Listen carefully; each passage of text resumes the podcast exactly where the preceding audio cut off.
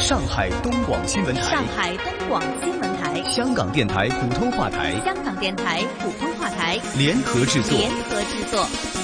沪港经济通，沪港经济通。上海、香港、长三角城市群、粤港澳大湾区，以及关注沪港经济发展的海内外听众朋友，欢迎您在每周同一时间收听由上海东广新闻台、长三角之声、香港电台普通话台联合制作的沪港经济通。大家好，我是上海东广新闻台长三角之声的主持人高松。大家好，我是香港电台普通话台的主持人刘明正，很高兴能够在节目当中为大家分享最新的香港及粤港澳大湾区城市群的资讯，并且与大家一起关注上海大都市圈以及长三角城市群的发展现状。让我们马上把时间交给高松，介绍本周上海方面的经济焦点。好的，谢谢明正。我们来关注本周上海方面。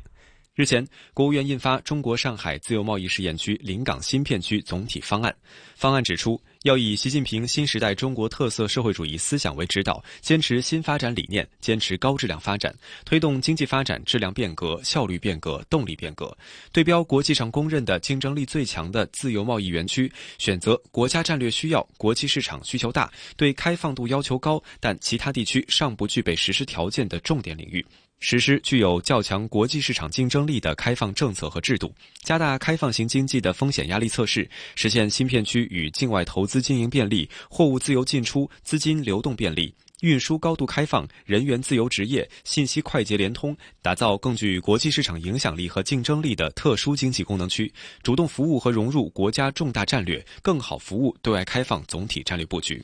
方案提出，到二零二五年，新片区将建立比较成熟的投资贸易自由化便利化制度体系，打造一批更高开放度的功能性平台，区域创造力和竞争力显著增强，经济实力和经济总量大幅跃升。到二零三五年，建成具有较强国际市场影响力和竞争力的特殊经济功能区，形成更加成熟定型的制度成果，打造全球高端资源要素配置的核心功能，成为我国深度融入经济全球化的重要载体。方案明确，新片区参照经济特区管理，要建立以投资贸易自由化为核心的制度体系。在适用自由贸易试验区各项开放创新措施的基础上，支持新片区以投资自由、贸易自由、资金自由、运输自由、人员从业自由等为重点，推进投资贸易自由化便利化。要建立全面风险管理制度，以风险防控为底线，以分类监管、协同监管、智能监管为基础，全面提升风险防范水平和安全监管水平。要建设具有国际市场竞争力的开放型产业体系。发挥开放型制度体系优势，推动统筹国际业务、跨境金融服务、前沿科技研发、跨境服务贸易等功能集聚，强化开放型经济集聚功能，加快存量企业转型升级，整体提升区域产业能级。方案指出，国家有关部门和上海市要按照总体方案的要求，扎实推进各项改革试点任务落地见效。要加强党的领导，赋予新片区更大的自主发展、自主改革和自主创新管理权限。要定期总结评估制度经验，制定推广清单，带动长三角新一轮改革开放。要高标准、高质量建设新片区，加快形成成熟定型的制度体系和管理体系，更好地激发市场主体参与国际市场的活力。好的，以上就是本周上海方面的经济焦点，把时间交给香港主持人。好的，谢谢。让我们来关注到在香港方面。在八月份，香港政府公布了截至今年六月底为止的第二季经济增长，按年增长为百分之零点六，按季增长更加收缩到百分之零点三。在政府公布的相关经济数据之后，先后有大行发表报告，下调了今年香港的经济预测。其中，我们看到美银美林预料今年全年增长只有百分之零点八，原来预期增幅为百分之二点二，并且将明年的增长预测由百分之二点。七降至百分之零点七，该行原来预期在今年的第二季经济增长幅度为百分之一点五，结果逊于预期。美银美林指出，和出口由手机下跌百分之三点七，扩大至季内的百分之五点四。同时，香港本地的需求、内地贸易转弱、中美之间的贸易协商前景仍然存在着很多不确定性，这些都促使到未来数个月经济增长仍然放缓。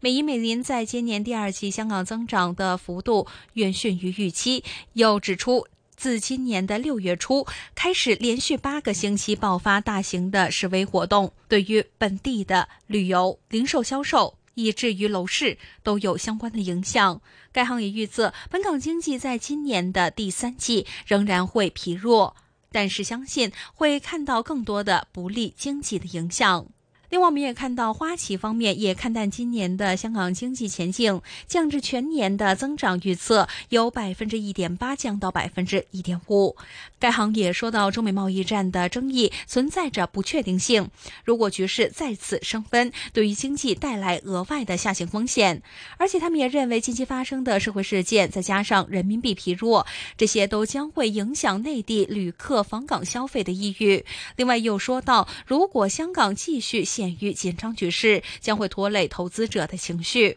除此之外，汇丰银行亚太区顾问梁兆基早前也曾经说到，受到中美贸易战的拖累和反全球化的影响，预料香港下半年经济会持续低迷，也预期今年经济增长可能会降低至百分之一。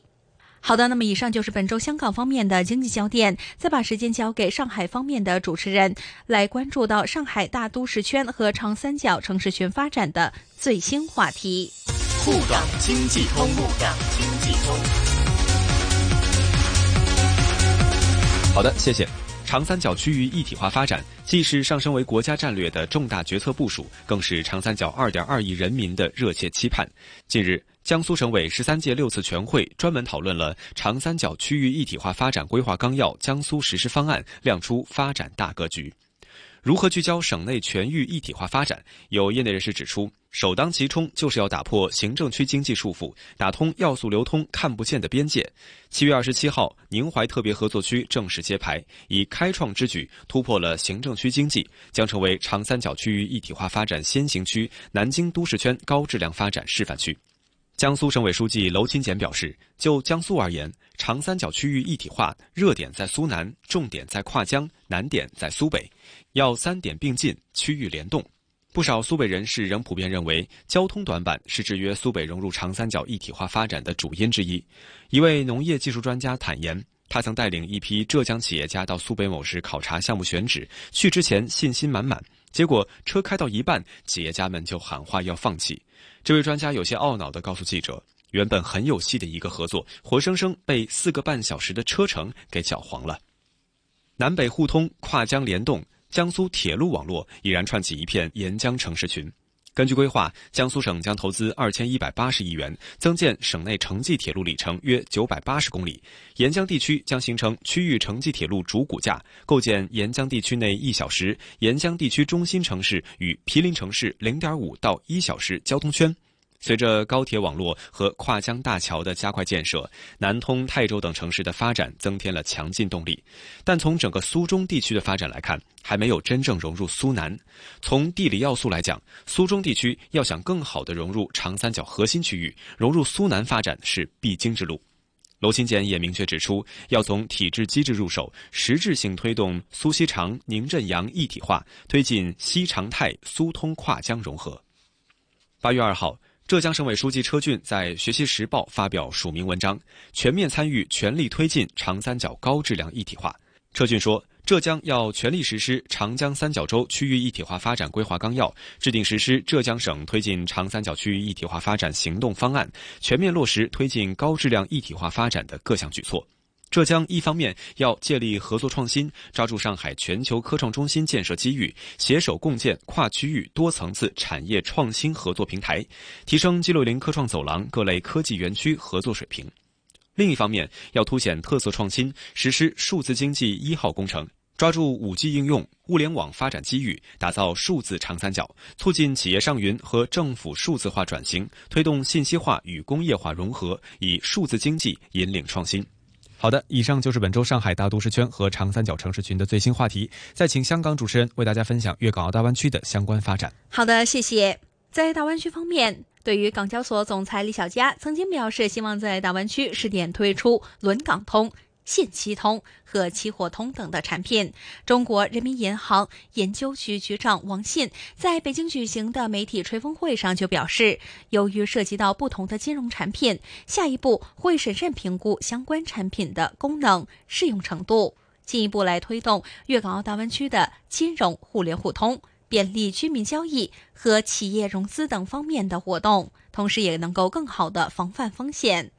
王信说到：“粤港澳大湾区是非常重要的金融发展领域，粤港澳之间的货物资金和人员来往非常的频繁，需要进一步融合发展、互联互通。但是他也强调，金融影响面比较广，市场容易波动，需要谨慎的施策，防范风险。”前一段时间，他们已经采取了多项的措施来满足粤港澳地区的居民需要，效果会逐步来显现。其中一个是便利港澳居民在内地使用移动支付，第二是方便香港居民在异地见证开立内地银行的结算账户。包括第二类账户和三类账户。三是利用区块链技术建立贸易融资平台，目前已经上线试运行。第四呢，是在深圳前海也建立了人民币海外投资基金。而第五，则是在广东自贸区允许复制自由贸易账户。王谢表示，下一步人民银行将会和相关的部门进行